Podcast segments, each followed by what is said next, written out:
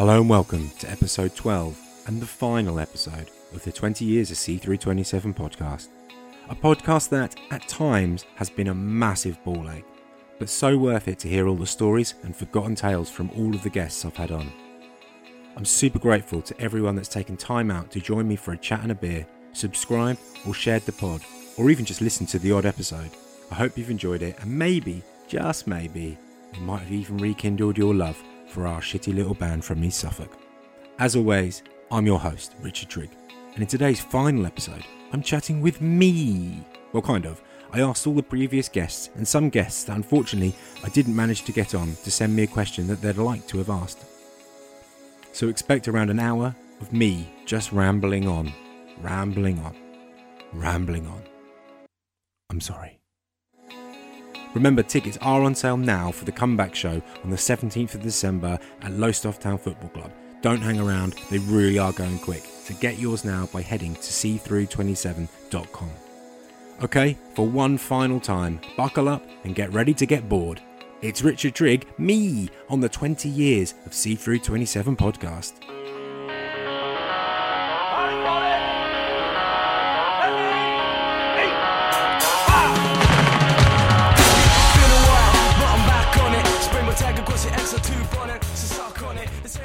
I think you've done an incredible job, Richard, on this podcast series of podcasts. These questions have been uh, just really cool. Um, really enjoyed sort of travelling back down memory lane, all the nostalgia from all of those times years ago. Remembering back to when uh, you'd be writing the latest riff, um, banging that down the phone, and we'd be working on tracks and stuff when we were sort of back in our teens. Hence the reason why you were known as Richie Riffs.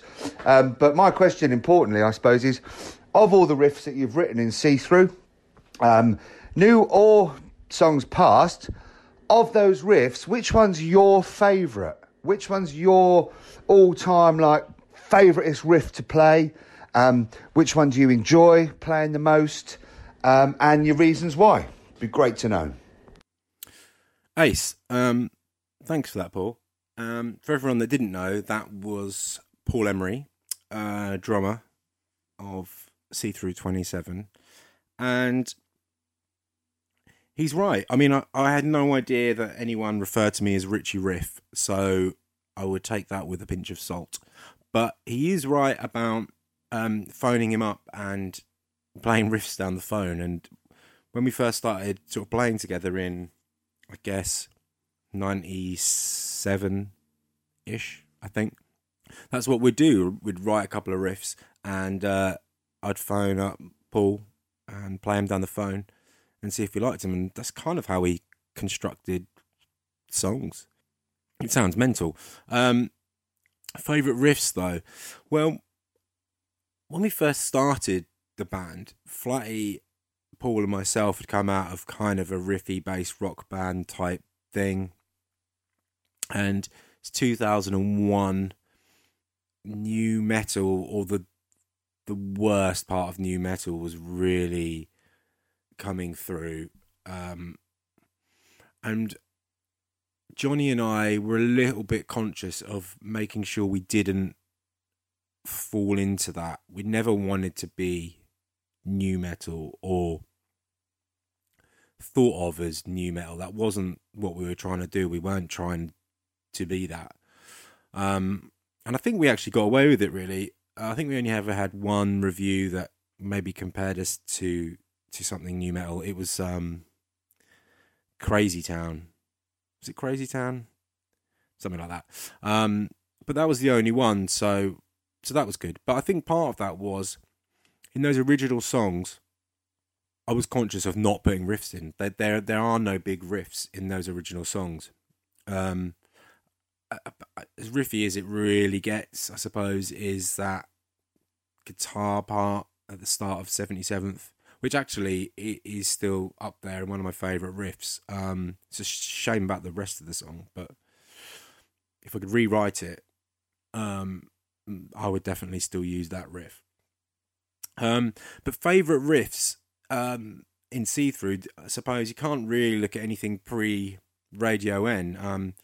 Because it wasn't until then that we started to to write with riffs, and I think that's kind of when we found our feet when we were throwing in riffs, and we were confident enough that we had our own sound and we didn't sound like new metal. When we started writing for Radioen, that's when we really started to, to, to throw in the riffs like Shape Up, Radioen, Tooth for a Tooth, um, which have got some banging riffs, I think. Um, Tooth for a Tooth with the delayed guitar.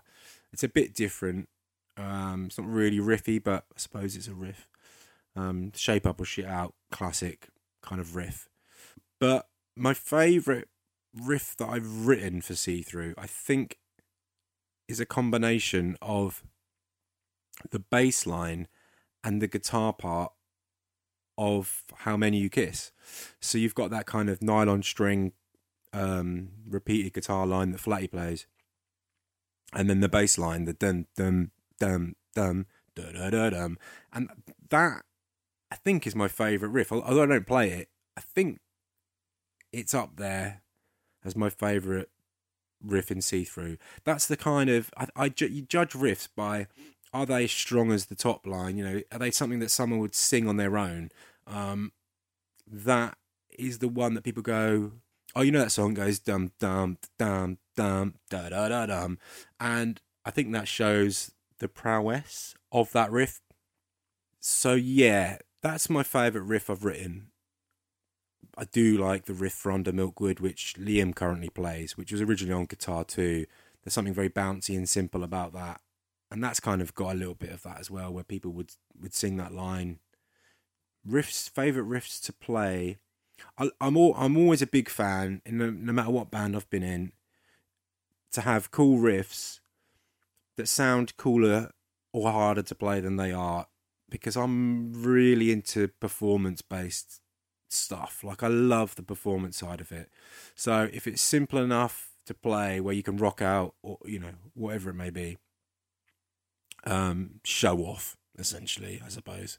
Um, I'm into it. So there's a couple of those moments on the on the new record for sure. Um, there's a lot of riffs, and it's hard to pick. So honourable mentions for all of them really, but How Many You Kiss is probably my my favourite my favourite riff.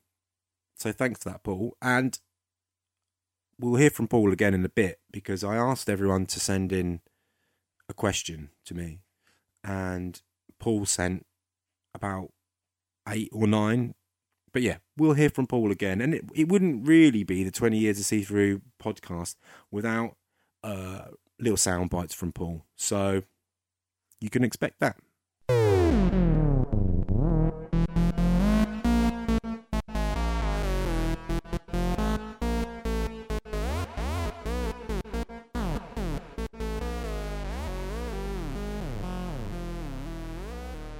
What's up, y'all? It's C through twenty-seven keyboardist Liam here.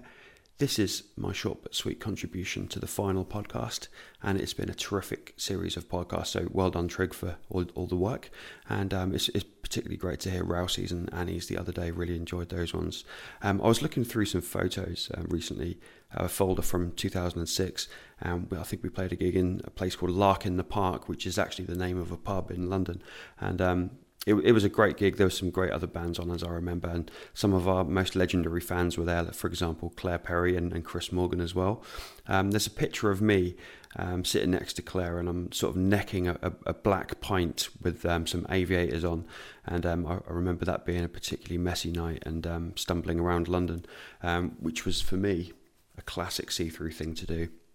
my question for you, Trigg, is: Do you think you would have had the time or inclination to write the new record had the, the pandemic or the lockdown never have happened?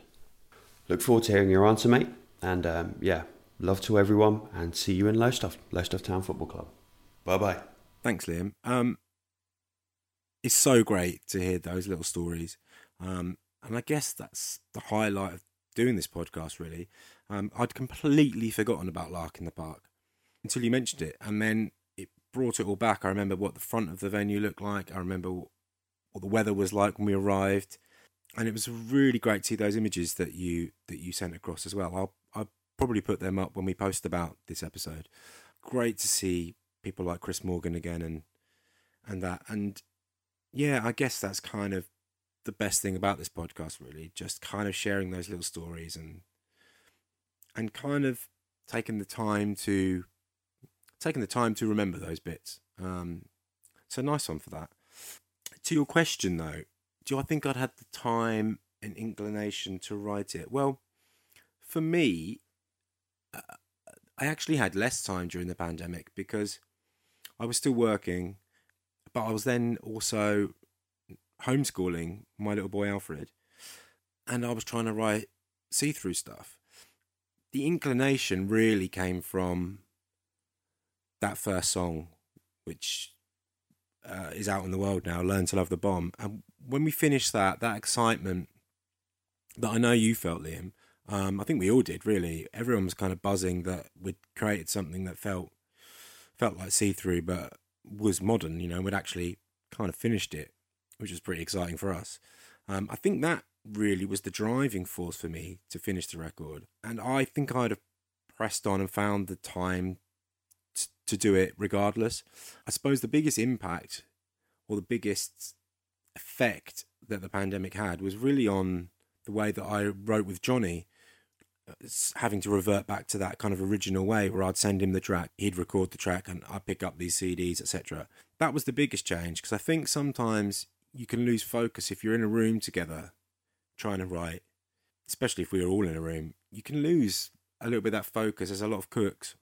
So just having the pandemic kind of force us to write in a very isolated or singular way gave each of us the opportunity to truly really focus on our what we were doing, our parts, without that pressure or time constraint, I suppose. So that was probably the impact of that on the writing. But for me, I think I'd have found the time because I was buzzing off finishing that Learn to Love the Bomb track. So yeah, thanks for that, Liam. Swoosh time! Podcast time, see through style. Word up, see through peoples. That's Ben here. Um, my question is mainly for Trigg. I wanted to know how long it took to make the Lego video for the track running. Peace out. Bye. Thanks, Ben. And thanks for coming on the podcast. It was great catching up and talking about old times and talking about the show, the comeback show on the 17th. Um, that was that was exciting to hear Dacra's plans and just great to hang out again after after all this time. So yeah, uh, the Lego video. The short story really is I was in the shower, I felt a bit creative. I know what you're thinking, um, but I know I definitely just felt creative. And Alfred had mentioned to me, my son Alfred had mentioned to me about wanting to do a music video. And we'd done some animation together with his Lego characters um, for his friend, who's a girl. I'm not allowed to call her a girlfriend. So I kind of had that in my head. Oh, it'd be cool to do this kind of Lego inspired animation for one of the new tracks.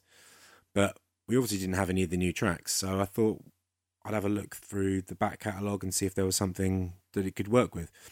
Then I remembered the running track, which we'd done in the Under Milkwood sessions back in 2013. So sort of figured out roughly how I was going to do it in the shots that I needed to create, and set about uh, creating the characters and the, the, sort of staging of it throughout the entire day. Um, Gemma came back from work uh, in the evening, and she said, "Have Have you had a good day?" And and I said, "Not really. I'm pretty stressed out." And she she she said, "Why are you stressed out?" And I said, "Well, I had this idea to make a frigging Lego music video. And it's taken me all day just to create these characters and make the mini guitars and the staging and the backdrop and all that. And she said, Oh, well, don't worry about it. As long as you've been creative, I'm happy. Um, so that's a true story. So if you've got a wife or girlfriend that's not that supportive, um, probably have a word. Um, by all means, um, reference my wife um, who is Ace.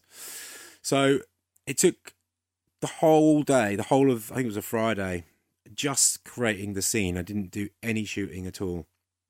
And the lights started to go, so I brought in these spotlights and I took a few shots um, and sent them around to to the, boys who were kind of really stoked about it. And it was cool to see it, and I was I sort of slept on it and thought this is going to look really cool. So that was a whole day sort of planning the shots, setting it all up, and then I spent about a day, a day and an evening shooting the shots. I quickly found though that after about three hours of doing one shot, that I had maybe 30 seconds. But because I was shooting at 4K, I came up with the plan that I could then take segments out of the same shot over and over again. So it was the same shot, but a different part of it. Um, so it gave me more more to use. The biggest, the hardest sort of shots to do with the there's like a group choreographed dancing shot. That was the the most time consuming bit to do. So that took me sort of yeah, that took me a day and a night to do the shots, and then I probably spent about three or four days trying to edit it together. I suppose. So in total, Ben, in answer to your question, probably about five days. Okay, my question is I feel like I'm a songwriter. I've always thought of you as a guitarist. But me and you pretty much wrote this whole album. And I've got such a great appreciation for your songwriting now.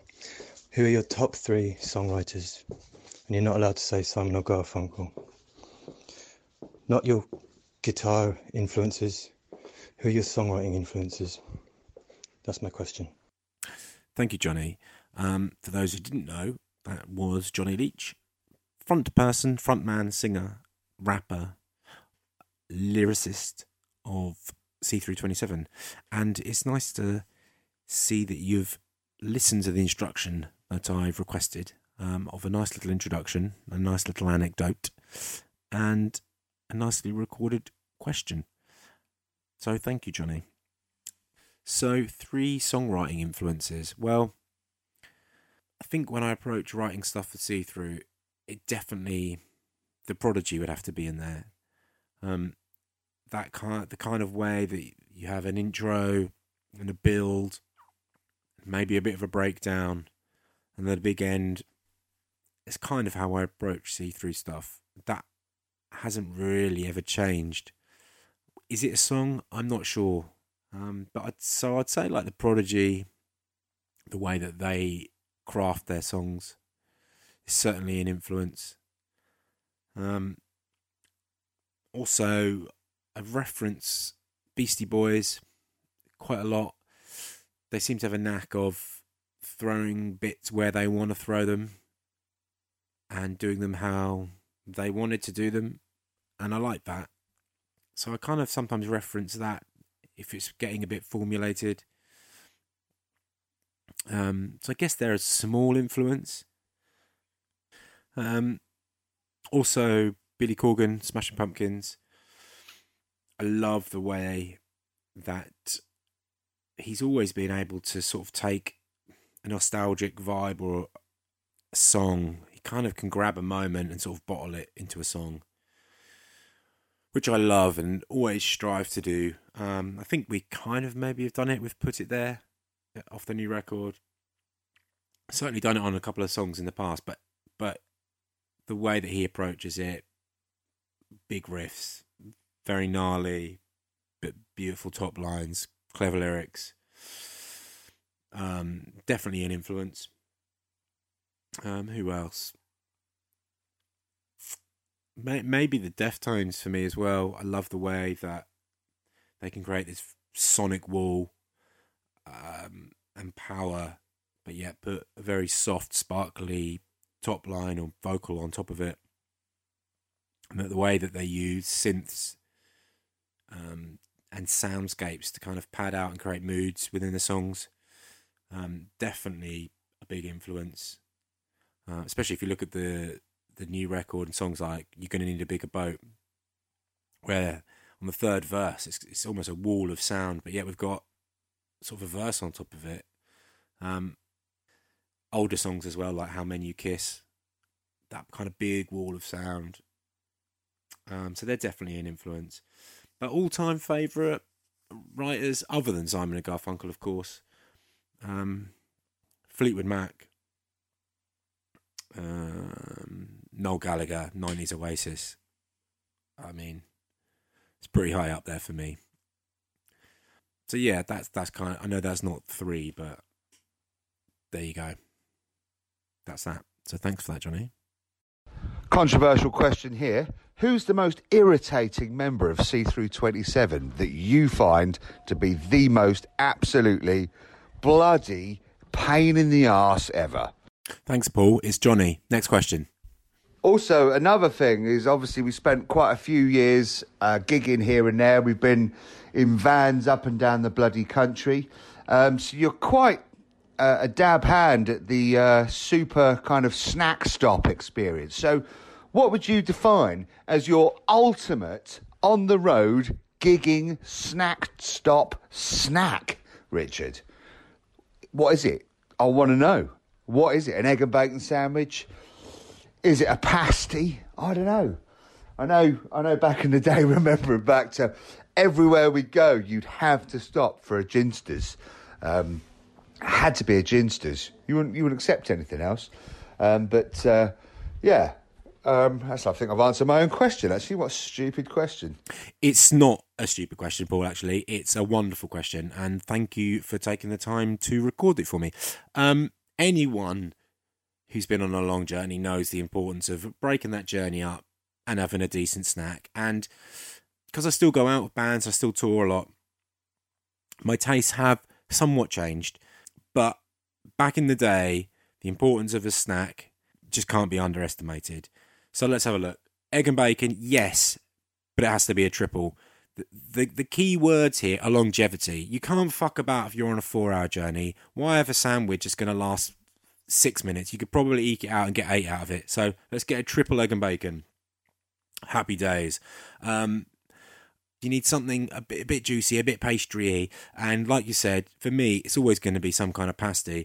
Um, I'm not really bothered hot or cold. Sausage rolls are different matter, but a pasty, they all taste a bit like shit. But a ginsters, yeah, I mean, not so much now. There's a lot of competition now, but back in 2002, you're looking for a ginsters. You don't want some kind of budget 49 beer. You want to be going for the quid, the high brand the nice premium looking thing, which back then was always a Ginsters. Um, so we've got a triple, triple egg and bacon. Happy days. I always slip a, a brown bread in. I don't know if you noticed that. It's a touch. I mean, it's, it's health food, isn't it? You want a nice Ginsters pasty. Back in the day, you're then moving on to some kind of spicy meat, Peperami, something like that. Hotter the better. Um, just to complement that, really. Uh, in fact, I remember you and I, Paul, when we uh, were in Belgium, we hit some shop up for a, for a snack. I think it was a mid morning snack. We'd been drinking all night, I believe, and it was just spicy meats. It was like a fucking dream come true for me. Let's get some cheap backy and some spicy meats. Lovely, all day long. Um, but yeah, back back to the van. Um, we've got a triple sandwich. We have got a ginsters or some other premium pasty. In fact, they used to do a lovely Scotch egg bar. Anyone remember the Scotch egg bar? Um, yeah, haven't seen that in a while, but that that was a touch. Something like something to wash it down, but you you know, eh, something to wash it down is always good. So looking at maybe a milkshake or a nice cup of tea, normally kind of a chocolate yazoo, something like that. No, doesn't none of this thick gooey shit. I'm not into that. Something refreshing, something that's going to really complement a reefer because um, after Paul and I would snack, we'd all would always reefer. Um, so that's what you're looking for: longevity and something to complement a nice reefer. That's that was the goal. Um, of course, that's a daytime snack, and an evening snack. You're going to change that right up. Uh, it's definitely going to be a cup of tea, not a yazoo. You're going to something. You're going to you're going to want something that's going to bring you back down um, from the high of that show, and you know, sober you up a little bit. Was was always the case, still is as you can probably tell, get pretty excited by snack stop foods. Uh, it's a good job you didn't ask me about uh, motorway services because then I get proper excited. And just in case you were wondering, it's Fleet. Although the McDonald's has gone there. But basically, if you want the services and feel like you've gone to Center Parcs, Fleet in the snow. There you go. Hi, Richard It's Jess here, uh, old friend of the band and original female vocalist. Uh, on the podcast, you guys have mentioned some journeys that you've been to and from gigs, um, including an epic cross Europe odyssey, which sounds horrendous, frankly. Um, I've got a really nice memory to share with you of uh, driving home from a gig and you buying me a pasty from the garage. And I think it was possibly because it was our first paid gig and you were feeling uncharacteristically flashy. Um, I have a question for you. What's your favourite journey to or from a C3 gig? Well, thanks, Jess. Um, I certainly don't remember buying pasty, and you're right, that is uncharacteristically like me. Um, I hope you enjoyed it, and I, I hope it was a Ginsters. I'm guessing it was a Ginsters. If it wasn't a Ginsters, um, you know, I should probably have a word of myself, really. Um, so, for those of you who don't know, before we put the band together as See Through, um, Johnny, myself, and Jess were creating these tracks with no thought that it was ever going to be a live entity. We were just writing bits and bobs, and we'd get Jess over to sing on bits, and sometimes we'd get Johnny over to rap on bits, and that's kind of how those original tracks started and led to the track Beautiful Sky, which there's a little bit of history about in the promo vid for the Beautiful Sky PA beer. If you want to find out more about that song, head over to YouTube, Instagram, whichever, Facebook, and have a watch that video. But that first original song, which started it all, came from Johnny, myself, and Jess dicking about with a computer, really. Jess was a really fundamental cog in the wheel of Cthru27 back in 2001 and even did the first few shows with us. So thanks, Jess, for that. Because I don't think that we would have created those songs and be where we are without you. So nice one. But favourite journey to or from a show? That's a really hard one. Uh, a lot of the journeys to shows blend into to one kind of horrendous journey. Um, they used to involve us hiring vans.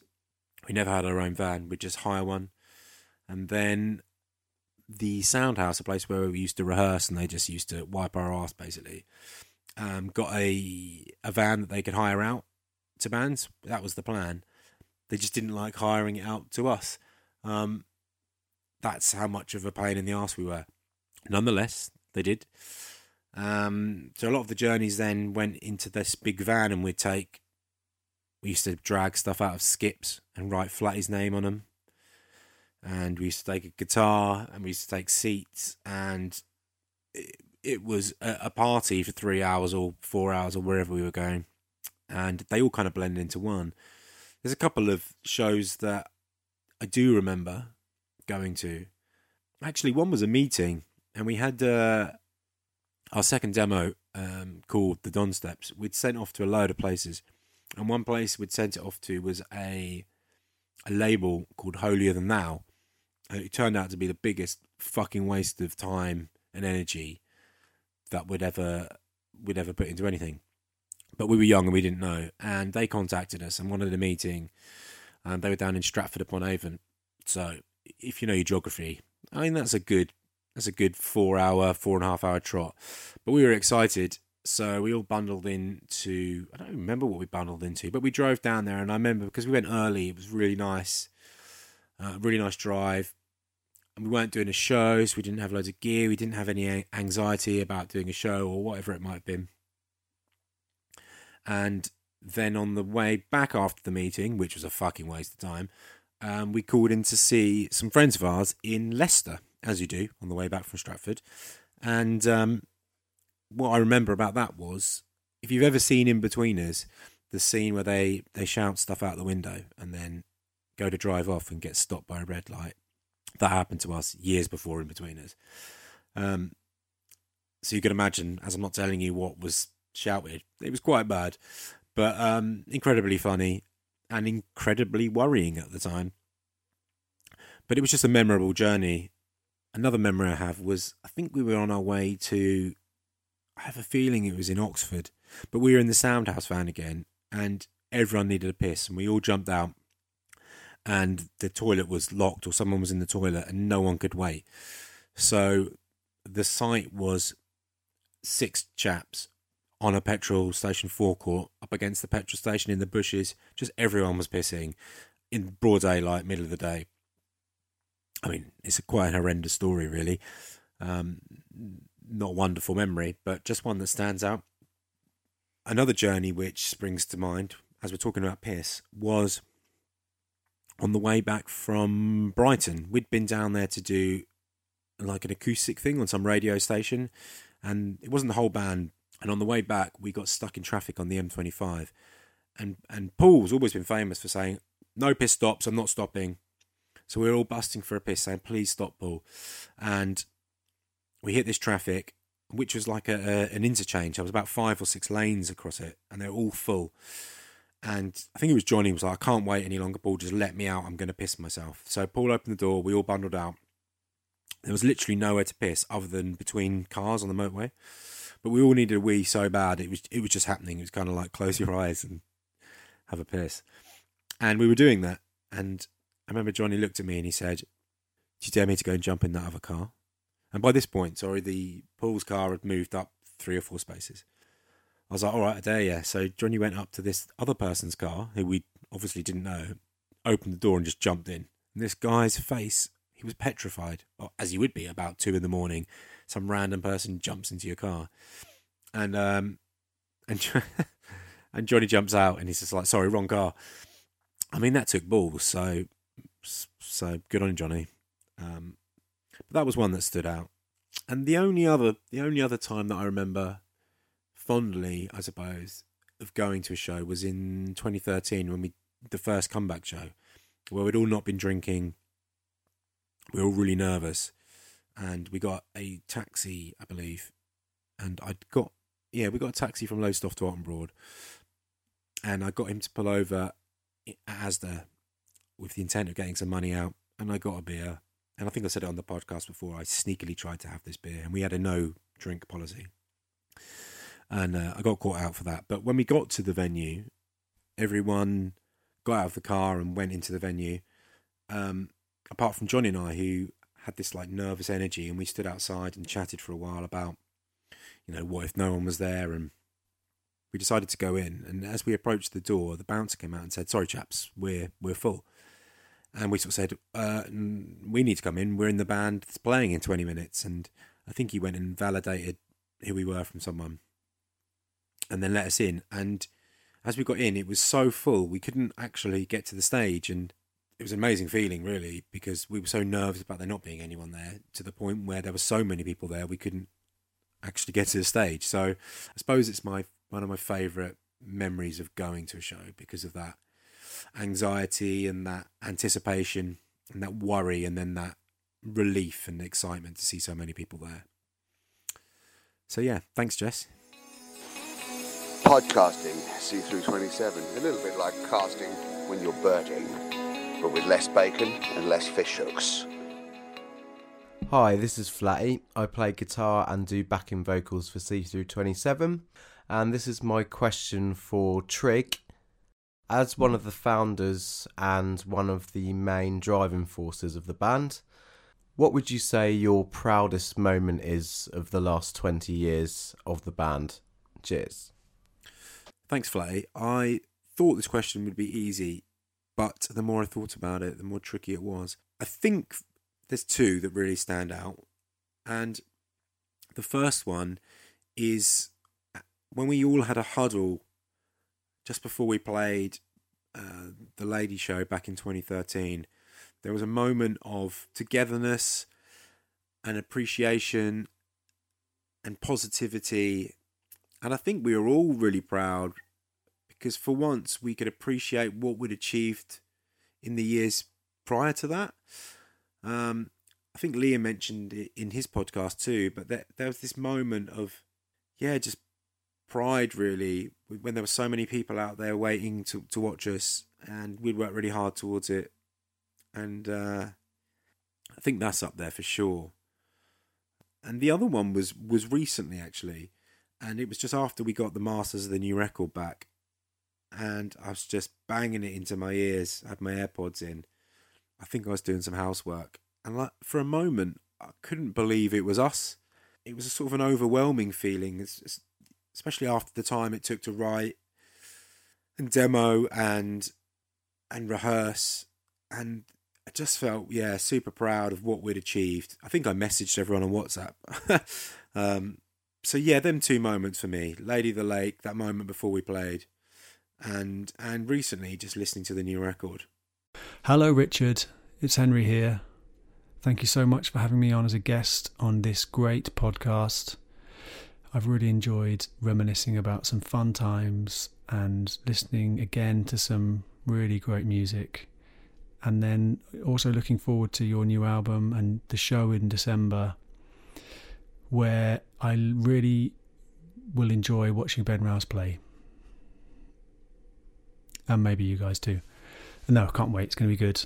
Um, when we spoke, I mentioned that you used to be known as the director because you ran things musically and socially almost I guess you you were kind of the center of a scene a very small scene um, but as well as see through you've been in a number of different bands and they've been they've had different lineups. Some of the members of see through have been in them. Some of the musical styles have been quite different.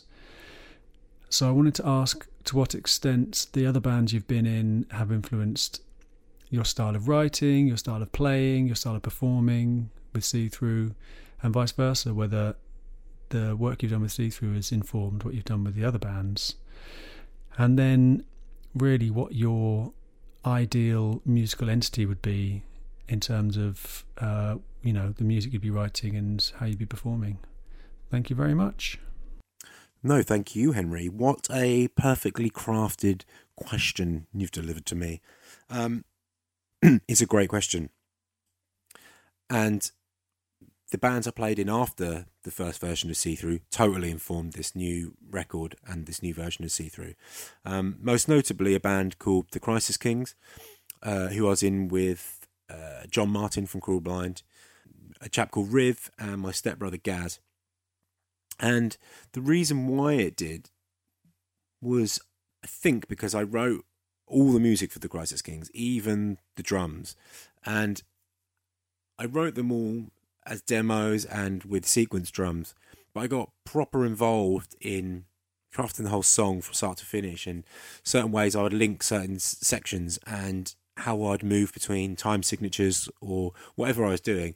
I got really involved in doing that and it became the norm for me to write like that rather than how I previously wrote in See Through, which was uh, at that point six chaps in a room smoking and drinking and kind of shouting at each other and throwing riffs out and seeing if we could glue them together. And with the Crisis Kings, it was kind of a, lot more structured writing. I, it would be me on my own, um, writing tunes, getting John round to sing on them, and then uh, taking it to the live room where Gaz would follow my patterns that I'd created um, and even a lot of the fills or, a lot of the feel of the fills so that the sections would move between each other in the right way. And as we've done this new see through record, that's kind of how I wrote it. So I'd have sequence drums and I'd write it start to finish pretty much with Johnny. And when we started rehearsing it, then I was keen to get Paul to almost follow where I'd written it, um, just at the start of that process, anyhow. Um, so it, it maintained the same feel and the same movement between sections. And so that style of writing definitely informed the new See Through record, 100%. And it's a much more pleasant way to work for me. And I suppose another way that they informed this new version of See Through is is with my playing, I guess, um, especially um, the Crisis Kings, which was just one guitar. So that was just me, and it was totally rifftastic, and I had to proper up my game playing wise for that and that's something that I've definitely brought to the new record in terms of playing. I suppose I'd say I've got a lot more in the tank these days. Um, yeah, so the playing the playing things definitely I've definitely upped the playing game. Throw down your RV, get yourself comfy, and listen to a little bit of See Through on podcast. Oh, yeah. Hi, Trigg. So I remember seeing Cthru27 at the brewery back in the day and thinking you guys would make it big. So my question to you is, are there any bands from the local music scene back in the day that you saw and thought would make it? Thanks, Baker. Um, I guess so. I mean, when I first saw Crawl Blind back in 97, 98 at a Colville House skate comp, I think they were a four piece back then. Um, that was a that was ace to see. That was really exciting. Um, and then I saw them again at a legendary venue, which I don't think's come up on the podcast yet, called Fat Paulie's, and I saw them with uh, Raging Speedhorn, uh, which is a wicked show. And I guess out of anyone, I thought that they would do something. I mean, define make it, but I thought that they would go further than they did. Other than Crawl Blind, yeah, maybe a band called Head Up, um, the same kind of time. I guess they had a run of sort of bad luck, really, but they were a similar vein. Both those bands sort of pre the terminology of new metal, um, and they were both really exciting. I remember one show they did together at the brewery, of course, and that was probably one of my favourite ever brewery shows that I've ever been to. So I guess out of everyone, I thought that probably one of those would at least do something. But yeah, no one else really. I didn't. I'd never even thought that that See Through would would do anything special. I, I'd be happy to have just have just put a record out on a label, which I don't think has come up on the podcast, but um, we very nearly signed with a label called Integrity Records, who had put out um, Million Dead and a lot of other cool bands at the time. And uh, they loved Radio N, what was to become Radio N. And they were keen to put the record out and, and sign us. And they were affiliated with Sony, and it was very exciting. And, and we put on a showcase, which was the event that ended up getting us barred from the Brickies. And it was a really cool night. Um, but essentially, the label kind of started disbanding or winding up at that time. Um, I'm not really sure what happened, but it never it never materialized, which was really frustrating because yeah, they were keen, we were keen, and it would have been a really good relationship, I think. Um, but you know, these things happen, and it didn't happen. So that's probably as close as we got to inverted commas making it. Um, but yeah, local bands. Yeah, it's got to be Crawl Blind, really. Head up. Well, there was a band actually in London we played with called Nex, N-E-X, and I was pretty convinced that they were going to blow up. They were great. Um, I'm not sure if you could find them on YouTube, but but worth a look if you like your rock music. They were great. So yeah, that's that. Thanks, Johnny. Hi, this is Jules, and I am the former vocalist of Cthru27 from about 2002 to about 2003 4. And uh, this is kind of my recollection of my time in the band. And for me, I have really fond memories of being in the band. It was a great time in my life, it was one of the best times of my life. Um, and a sort of particular evening that really stands out for me that was absolutely hilarious was when uh, I think it was after the gig at the Half Moon in Putney, and we went down to Dorset randomly, just really spontaneously, like you do uh, when you're younger and you just haven't got care in the world. We we went down to Dorset after um, our our gig in London, and we went to Corfe Castle. And honestly, like such a, be- a beautiful village, but um, the story is kind of in my brain is just really quite funny because all I remember was um, the guys just wanting to um, go and walk around the castle and and me being a bit older at the time um well older and i was i was just like no we can't do that. We can't do that. It's trespassing. And i was like proper stressing out as like the the sort of older member of the band as it were. And um i just remember you Trigg you were just like oh julie just stop stop stressing. Stop stop worrying. Um and you and paul i think it was just you know grabbed me like literally grabbed me by the legs and just chucked me over just chucked me over the wall Uh, and it honestly, like, it was the funnest time. And uh, I, I don't, I don't remember where we slept, and I don't remember really much else other than being chucked over this wall against my will. Uh, and and then, like in the morning, do you remember there was this weird, like, I don't know whether it was like a pagan or, or some kind of like weird carnival thing vi- thing going on. I don't know. I was talking to my brother about it recently. He remembered more details, but um, yeah, that was a that was a really really funny time, and you know one of the funnest things I've ever done, to be honest. So thank you for thanks for that. Thanks for chucking me over the wall and making me do something rebellious for once. And I just really wanted to know, you know, do you have like a gig that really stands out for you you know one that you that you always go back to that you always always remember. What what's the sort of what was one of your favorite gigs from that time? Thanks jules.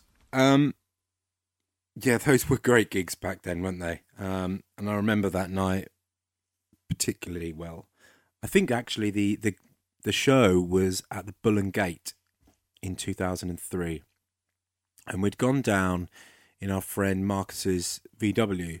He said that he would drive, and we went down there and we did the show. I remember the show being quite good, and for some bizarre reason, we had some friends who were down at Corfe Castle or staying in a house down there, which is a good a good trot from London. It's a good old stint in a car, let alone an old VW bus.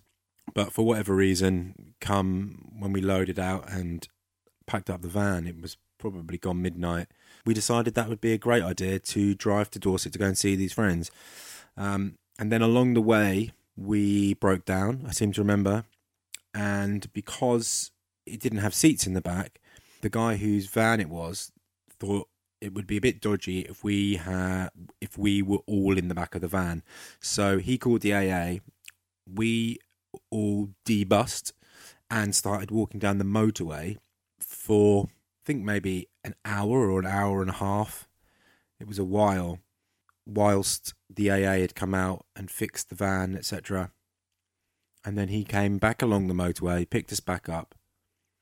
I think we finally rolled into Corfe Castle at around five five thirty in the morning. Um, by this point, we pretty much were all hungover, and our friends who had gone to visit were all asleep. Of course they were. It was half past five in the morning. Um, but if you've ever been to Corfe Castle, you'll know there's a big castle there. I mean, the clue is in the title. And we tried to rouse our friends. I think they, I think they got up in the end, and we just went into the castle. Yeah, I remember. I remember hulling you over a wall, Julie. Um, I mean, that was standard practice back then, back in those days. Um, you know, breaking into castles, not hulling girls over walls. Um, it was a funny night, and when we left, you're right. There was there were Morris dancers outside the castle, which was slightly uneasy as we left. And I don't think we did sleep. I've kind of got the feeling that we just got back in the van and slept in the van and went home, which made it a really worth worthwhile trip.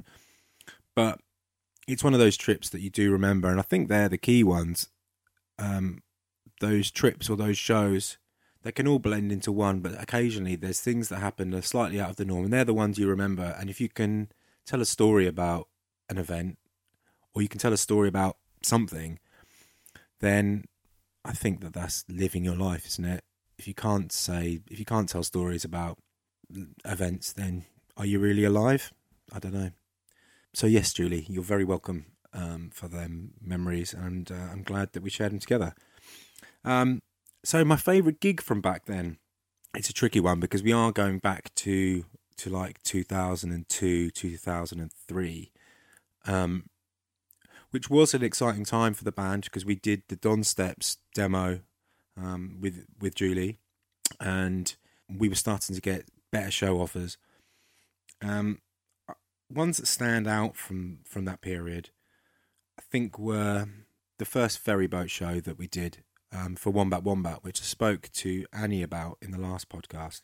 I remember that being being amazing, partly because we were so excited to to be offered a show by a proper promoter who was paying us, feeding us, and you know was putting on bands like Biffy Clyro and and Miss Black America and bands that we thought were cool. So that was a good show.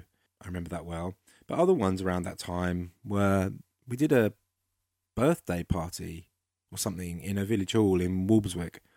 And that will always stand out because it was the first time that I remember seeing people turn up to our show, even though it was a private party and they were definitely not invited, but they did turn up and sort of gate crashed this party. And they were wearing see through hoodies and they knew the words and were rapping along. And that was pretty cool. That was the first time in see through I'd ever seen that. So that one sticks out for that. And we also did a cover of the A Team. I don't know why that's significant, but I remember it. Another really good one from that era was Greenpeace Fair. Um, I'd been going to that sort of mini festival for for year for a few years, and Flatty and I always used to to get over there and go and watch bands. So it was great to finally play it. Um, I think there's a might even be a recording of it somewhere. I'm not sure, but I remember that being good. Greenpeace 2003. Um, so yeah, they're my sort of favourite shows from that era. Actually, you mentioned the Half Moon in Putney, and that was a great show because it was the first time that we ever met our late friend Chris Morgan, who worked for the BBC, and he was super ace, and he asked the most bizarre and wonderful questions to us that night. And I'm not going to go into it, but the guys in the band remembered the questions, and it was just that will always stand out as an amazing show, and uh, purely just for meeting for meeting Chris and getting to know Chris. So, so yeah, a few shows there from that era, but probably if I had to pick one, probably that first ferry boat show, kind of felt like we were we were moving in the right direction. Hey, Trigg, it's Annie Catwoman from Wombat Wombat. As independent promoters in Norwich, Wombat Wombat supported Cthru27 from 2002 with gigs at various venues in Norfolk and beyond. This included our sister organisation, Musica, taking C through to the Exit Festival in Serbia in 2006 for our first collaboration with the Norfolk and Norwich Novi Sad Association. Having had so many interactions with See Through at gigs and randomly bumping into each other, it's tricky to pick a highlight or low light. Thanks for reminding me about the Flatty incident at B2, by the way. And I'm still unsure if I made the right decision by not going to Exit 2006, drawing on the lively second hand tales of the 22 and a half hour drive to and from Novi Sad in Paul Wombat's minibus with its self opening sliding side door, and various band members only having one pair of undies, or peaking too early with Jerry Wombat on the pre lunchtime plum brandy party trail, or pranking involving impersonating the Serbian police. But I have a feeling I missed out on one hell of an adventure. Whatever. It's safe to say that when I think of Cthru27, it's a life affirming mashup of intense, edgy energy, superb musicianship, and having the best possible time, whatever that involves. Here's to the 20th anniversary gigs. So, Trigg, my question for you is in two parts. Firstly, as the organisational force behind Cthru27, what were your original ambitions for the band, and to what extent have these been achieved? Secondly, and there's no need to hold back, what are Cthru27's current ambitions? Meow. The and out. Thanks, Trigg. No, thank you, Annie, and thank you for your very kind words as always. Um, Annie's someone that's always had our back, really, ever since that first ferryboat show that I just mentioned. Her and the other wombats always made us feel part of a of a family, and it was always like a. It almost felt like home doing a show for Wombat Wombat. So we're forever grateful for that. Um, did you make the right decision not coming on that trip? Hmm. Probably not. I think you should have come. Would you have come back the same person? Probably not, but you'd have had fun, definitely. We'd have looked after you, Annie, you know that. Uh, the original ambitions of the band, and that's a tricky question, actually, Because I guess most bands you start off, especially in that era, with an ambition or a goal, such as getting a record deal or whatever it was back then. I think the original ambition it was really just to was just to play originally. We'd all come out of different bands and we'd obviously then been working on these bizarre tracks which didn't sort of make much sense in a in a live environment, especially in 2001. So I guess the original ambition was just to see if we could do it live. That obviously changed as we started making different different tunes and putting out demos and, and getting decent shows. I think the ambition then was to to be able to do it full time. That's always been the ambition, I think, for everyone. Not really worried about money, never really worried about fame or any of that naff stuff. It's always been about can we do it as a job? Um, you know, can we get to a point where we we don't have to go to work and we just have to get in a, a van and, and go and do it? The answer to that was no, we couldn't. um, but that, I guess, that was the original ambition. Where as the band started becoming more of a thing, um, current ambition. Now that's a very that's a very easy question. I think right now it's all about trying to make the best music we can make as a as a group, and I think that we've achieved that. I, I certainly have. I think we've made the best record that any of us could make, regardless of band, and I think the next record that we've already started. I think we're about four or five tracks in musically. Um, is it is is as exciting as this as this new record that we're about to release? So I think the current ambition really is to just continue making music as to the best of our ability. Obviously, do some shows. I think it'd be nice to to get back out there, uh, sort of grassroots kind of level really, sort of getting getting a splitter and, and go and hit some venues and just hang out and chat to the guy with his dog in the corner and see if we can flog him a CD. There's something kind of appealing about that to me. So yeah, current ambition, I think just continue making the best music that we can make. Shove us in a van, and I think we're having the best time. Anyhow, we're living our best life. So that's the current ambition, just to do that. Cthru27 are one of the most well known and respected bands in our local area, with members of the band going on to find success in other acts or within the music industry as a whole. And whilst natural talent can be credited for some of this success, there are other reasons behind the achievements that you guys have made. What would your advice be to those now starting out on the local scene? And is there any advice that the younger you was given that you would like to pass down to the next generation? Wow, thank you, Darren. Um, Cthru27 and success in the same sentence, I think you meant unsuccessful. Um, but appreciate those words. Thanks, Darren. Um, if you didn't guess, that was Darren Steger Lewis, who was a previous guest on the podcast. Thanks for coming on, Darren. Um, advice for bands starting out. Well, I mean, the musical landscape in 2021 is a very, very different place from when we started and from even when we started See Through back in 2001. But the bit of advice I would give is just don't be local, don't be village. Think think bigger. Try and put on the best show you can put on. I don't want to see a little tiny backdrop. I want to see a massive backdrop. I want to see a backdrop that's too big to fit in the pub. I want to see cool posters. I want to see video promos. Nowadays, people just are lazy. They set up a Facebook event and hope that people are going to turn up. Try and be something. Don't just be a little band. You can still be a little band, but make yourself cool. Put on a show.